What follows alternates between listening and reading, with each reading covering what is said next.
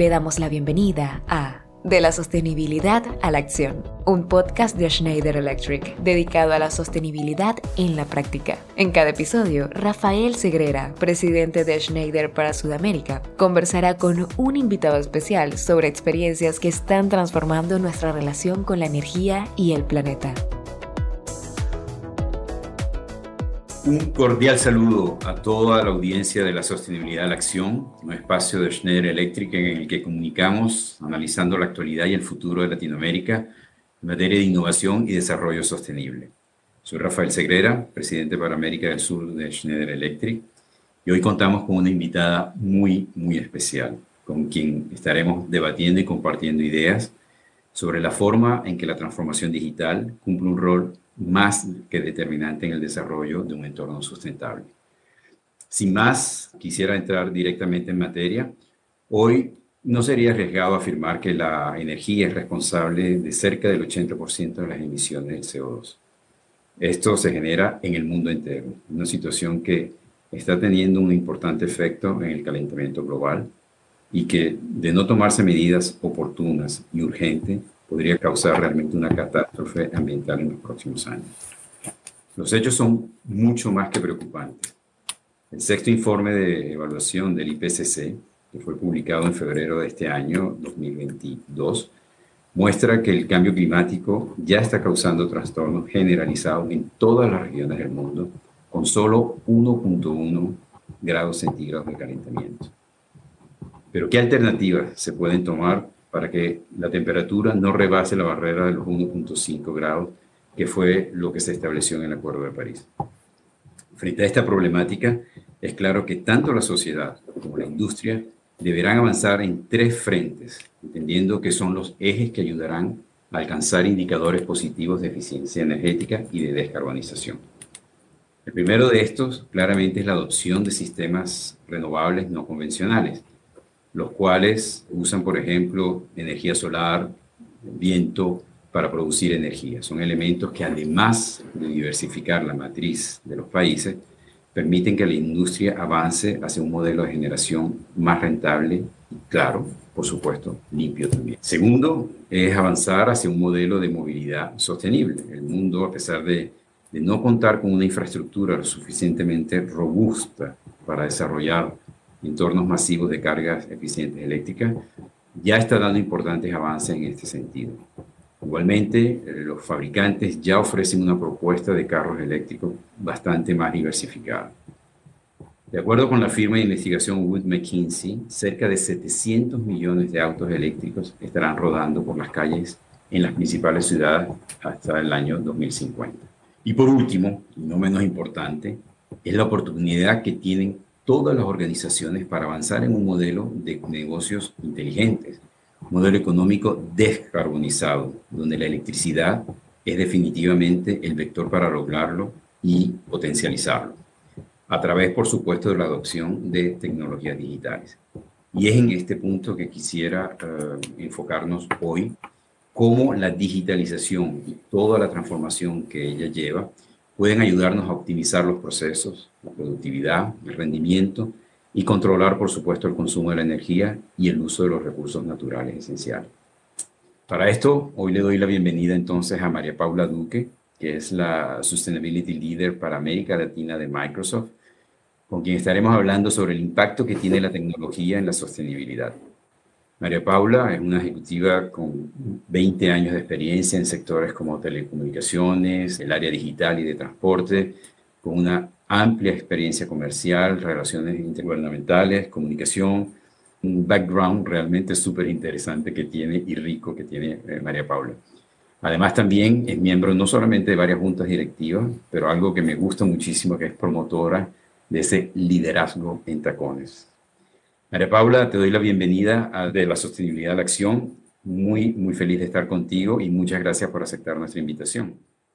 Rafael, mil gracias. Feliz y honrada de estar con ustedes, la compañía reconocida como la compañía más sostenible del mundo, que creo que es algo que vale la pena recalcar.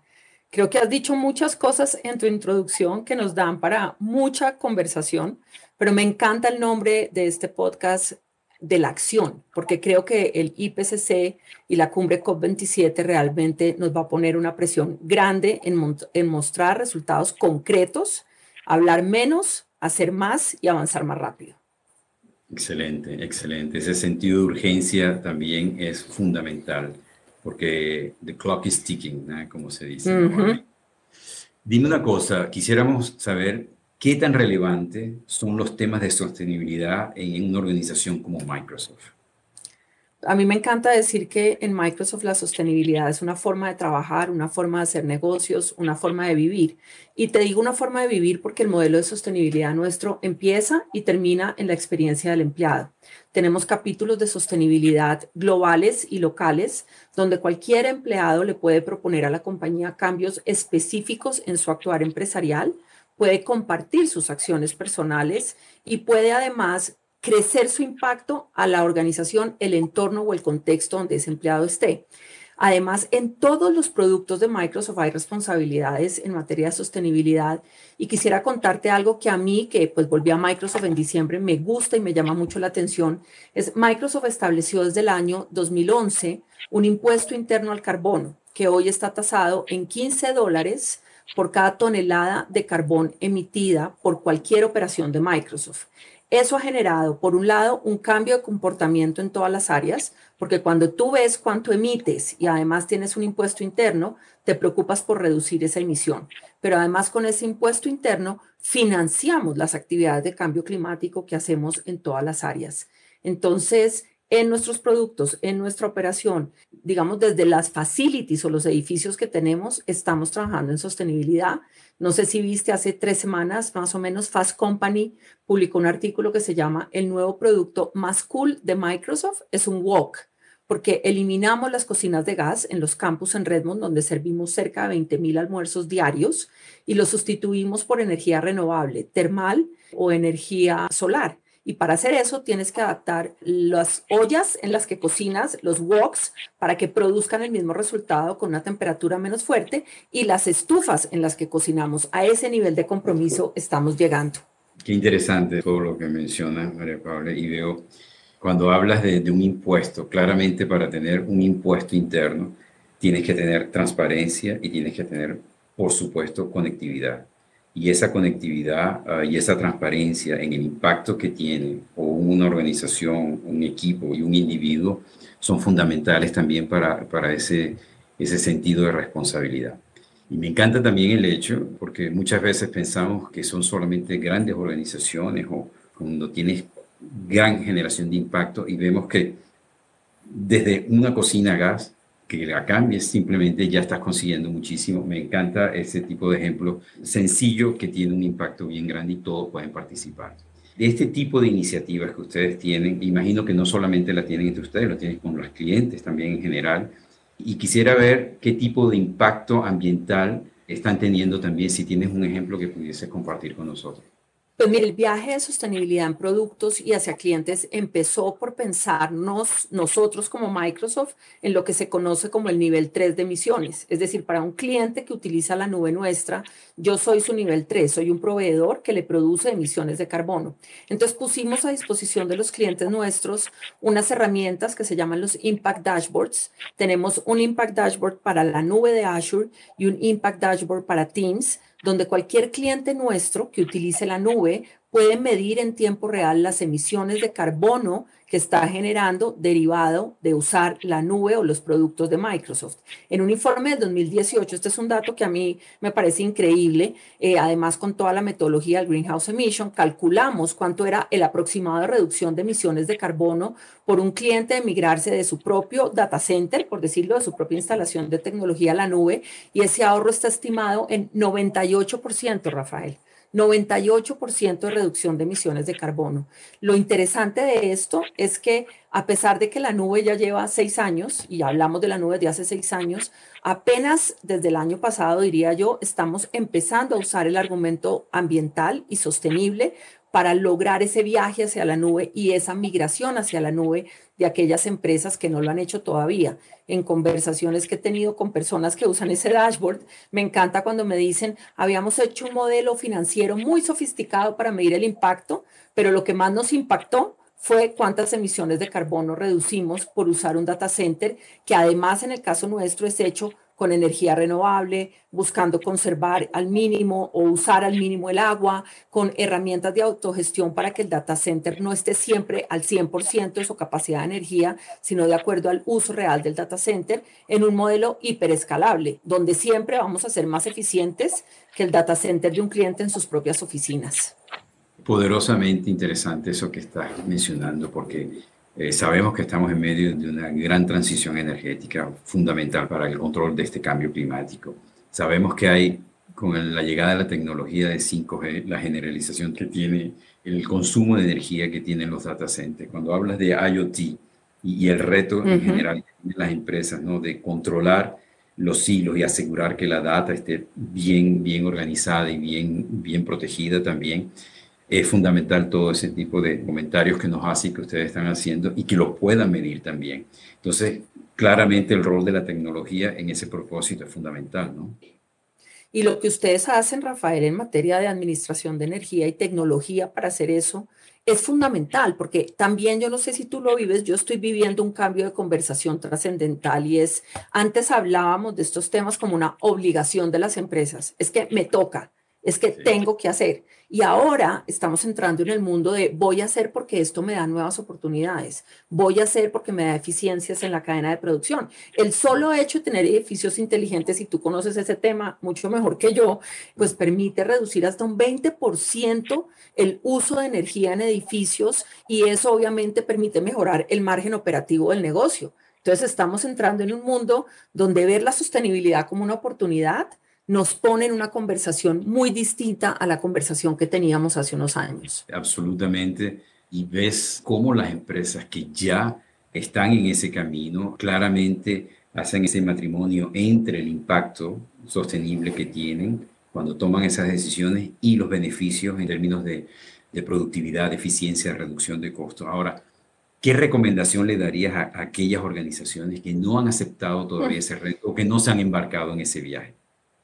Pues Rafael, yo creo que el que no se monte en esto, honestamente te lo digo, va a desaparecer. A mí me gusta mucho ver un reporte sobre la morbilidad de las empresas. Es un reporte que se produce cada dos años, creo, que además preocupantemente para los que estamos en el ambiente empresarial, muestra que cada vez las empresas duran menos tiempo en el mercado, que se acabaron las empresas que van a durar 100 años, 120, y que cada vez si tú no te adaptas, vas a desaparecer. Yo creo que la presión está llegando de muchas partes, Rafael. Está llegando de los clientes como primer punto de, impacto. El 55% de los clientes en encuestas recientes de consumo manifiestan querer cambiar hacia proveedores más sostenibles. Si tú miras la perspectiva de inversionistas, los grandes fondos de inversión le están requiriendo a las empresas ser transparentes y listar sus objetivos y sus compromisos en materia de ESG. Los reguladores, en la medida en que los gobiernos adquieren compromisos más agresivos, van a imponer más obligaciones a las empresas. O sea que yo honestamente creo que esto es como Darwin en la teoría de las especies. O te adaptas o te sustituyen. Y la tecnología, lo que me gusta de este momento que tú y yo estamos viviendo, es que es el momento de poner al servicio de la sostenibilidad los grandes activos de la transformación digital, la nube, la capacidad de procesamiento de datos, la capacidad de toma de decisiones, inteligencia artificial, machine learning, la capacidad de producir dashboards gerenciales que muestren en tiempo real cuál es tu huella de carbono. Y ahí quisiera contarte una anécdota, pero pues yo he hecho reportes de sostenibilidad. Y a mí me gusta decir que yo me pasaba entre cuatro y cinco meses haciendo arqueología del dato o persiguiendo al dueño del dato. ¿Quién tiene el dato? ¿Dónde está el dato? ¿Quién tiene la información? ¿Dónde está la factura de gasolina? ¿Quién tiene las facturas del Jetta Fuel? Y hacia lo que nosotros como Microsoft queremos llevar a las empresas es a un mundo donde el tiempo no se vaya en buscar la data, sino se vaya en pensar en las acciones para acelerar el cambio climático. Y eso lo estamos presentando como lo que tú has oído hablar, la nube para la sostenibilidad, que no es nada diferente que una plataforma que conecte todos los datos que una organización tenga, todas las aplicaciones, todas las soluciones de grandes empresas como ustedes, convertir eso en tiempo real en carbono y que cada semana o cada mes tú sepas cuánto es tu huella de carbono year to date. No lo veas con el espejo retrovisor, no lo veas hace un año, lo veas ya para poder tomar acciones ya, para hacerte responsable ya y para mostrar tu compromiso con el cambio y con hacer cosas diferentes desde tu empresa. Ese sentido de tiempo real, saber en tiempo real cuál es el impacto que estás teniendo y, si estás on track en tus acciones para, ayudarte a mitigar ese impacto que tiene es fundamental. Y lo que sé también que no solo esto está destinado a las grandes empresas, son las pequeñas y medianas empresas también que se pueden unir en este camino, porque no es una exclusividad o no está solamente destinado para aquellas grandes corporaciones, pero también para pequeñas y medianas. Yo sé que ustedes en ese sentido son bien inclusivos también. Y además, ¿sabes por qué, Rafael? Porque esas empresas son tu nivel 3 de emisión. O sea, en cualquier economía en la que tú y yo trabajamos, las pymes hacen parte de nuestra cadena de producción. Eh, y una de las cosas que nosotros aprendimos en el reporte de sostenibilidad del año 2021 es que necesitamos trabajar para preparar mejor a esas pymes y a esos proveedores para poder reportar su huella de carbono. O sea, esas herramientas que yo te mencionaba como los Impact Dashboards, vamos a necesitar que esas empresas puedan decir esto yo peso en su cadena de producción y esto es lo que yo le significo en términos de emisiones. Y ahí hay esfuerzos que se están haciendo, por ejemplo, con la IFC para acompañar a las empresas en ese viaje hacia una economía cero emisiones, pero también está el esfuerzo del Carbon Disclosure Project, que a través de un formulario relativamente sencillo permite que esas empresas puedan desagregar y reportar sus emisiones de carbono. Y de esa manera, proveedores como tú o yo podemos seguir trabajando con pymes, podemos ayudarlas a integrarse mejor en nuestra cadena de producción y tener más certeza acerca de su huella de carbono. No, absolutamente, absolutamente. Sabes, cuando eh, en la introducción dijiste que fuimos reconocidos como la empresa más sustentable en el año 2021 y que estamos muy orgullosos en el reporte del 22, también estamos entre los top 5, no fue solamente por lo que hacemos nosotros en nuestras operaciones, pero es el impacto que tenemos en lo que llamamos el Scope 1 y el Scope 2, el Scope 2 y 3, ¿ah? básicamente son nuestros proveedores y nuestros clientes, porque todo lo que hacemos en Schneider Electric de tecnología justamente es para ayudar a nuestros clientes en eso. Y en el scope de proveedores, en esas pequeñas y medianas empresas también que tenemos, grandes proveedores, tenemos un acuerdo hoy con más de mil proveedores, donde 99% se comprometieron y estamos seguros que llegaremos al 100% a tener no solamente una agenda sustentable, pero planes muy agresivos para acompañar. Y ahí es donde yo digo, pequeños y medianos también tienen un gran rol. Ahora, hablando de pequeños y medianos, me gustaría cómo ves la situación en nuestra región, porque somos países pequeños, economías pequeñas, entre comillas, con un impacto relativamente pequeño también en las emisiones. Entonces, ¿cómo analizas tú en la actualidad la región en este proceso de transformación digital para la sostenibilidad? Pues yo creo que enfrentamos un paradigma complejo y es que en realidad el nivel de emisiones como tal de nuestra región es bajo, Rafael. Entre el 4 y 5% de las emisiones globales vienen de América Latina, pero somos un continente que va a sufrir de manera dramática los impactos del cambio climático y los impactos del calentamiento global. Y creo que ahí hay dos cosas que van a ser determinantes. Nuestra capacidad de pedir recursos a los países desarrollados para habilitar esas cadenas de producción, para hacer la sustitución de tecnologías, para hacer esa transición energética. Y además la capacidad que tengamos empresas como ustedes o nosotros de llevar esta voz de urgencia y de ayudar a transformar políticas públicas a través de la interacción que nosotros tenemos con los diferentes gobiernos en la región. Mira que eso que estamos hablando de las empresas, cómo medir el sentido de urgencia en gobierno es determinante.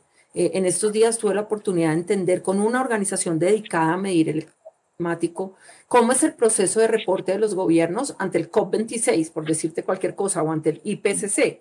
Y resulta que el proceso es cada dos años, y el proceso es manual, y el proceso es en papel, y el proceso es preguntándole a los ministerios. En dos años, cuando tú terminas de construir el reporte, ya las acciones que tienes que hacer son totalmente diferentes.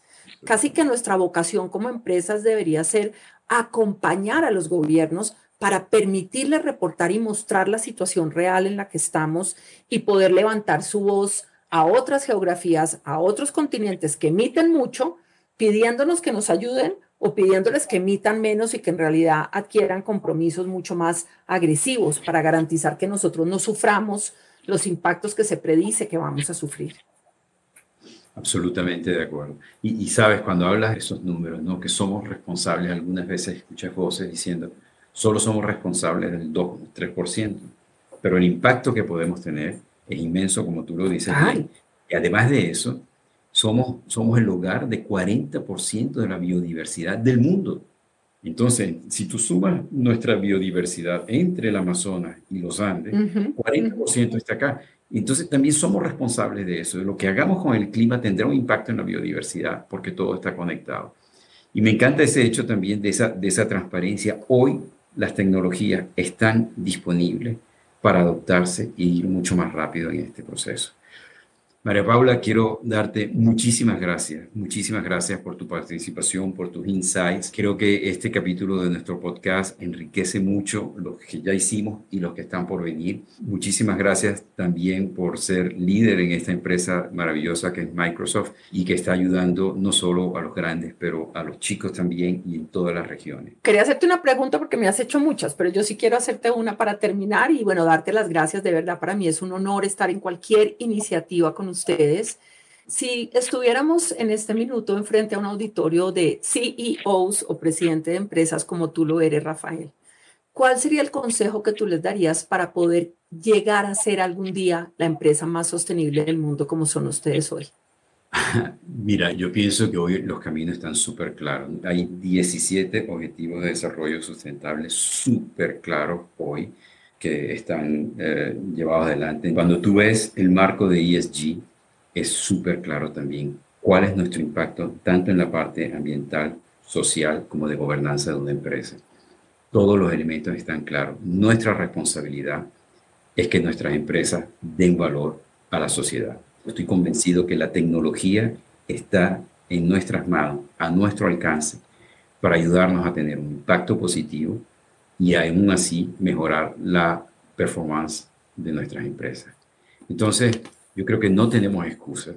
Todos los CEOs, todos los líderes de empresas, no tenemos excusas y tenemos sí una gran urgencia para adelantarnos en esto. Y yo creo que las herramientas están disponibles solamente tener ese sentido de urgencia y de acción para esta sostenibilidad que tanto necesitamos. Muchas gracias por esta invitación y, y, gracias de verdad por lo que hacen con su ejemplo para que otras empresas sigan el camino hacia una economía cero emisiones y un mundo más sostenible. Gracias a ti también, Mara Pau. De esta forma nos despedimos en esta entrega de la sostenibilidad de acción y los invitamos a conectarse en nuestro próximo capítulo, el cual desarrollaremos con una temática de gran interés también. Hasta la próxima. De la sostenibilidad a la acción termina aquí. Cada mes tendremos una poderosa conversación con líderes comprometidos con la transformación de nuestra relación con la energía y el planeta.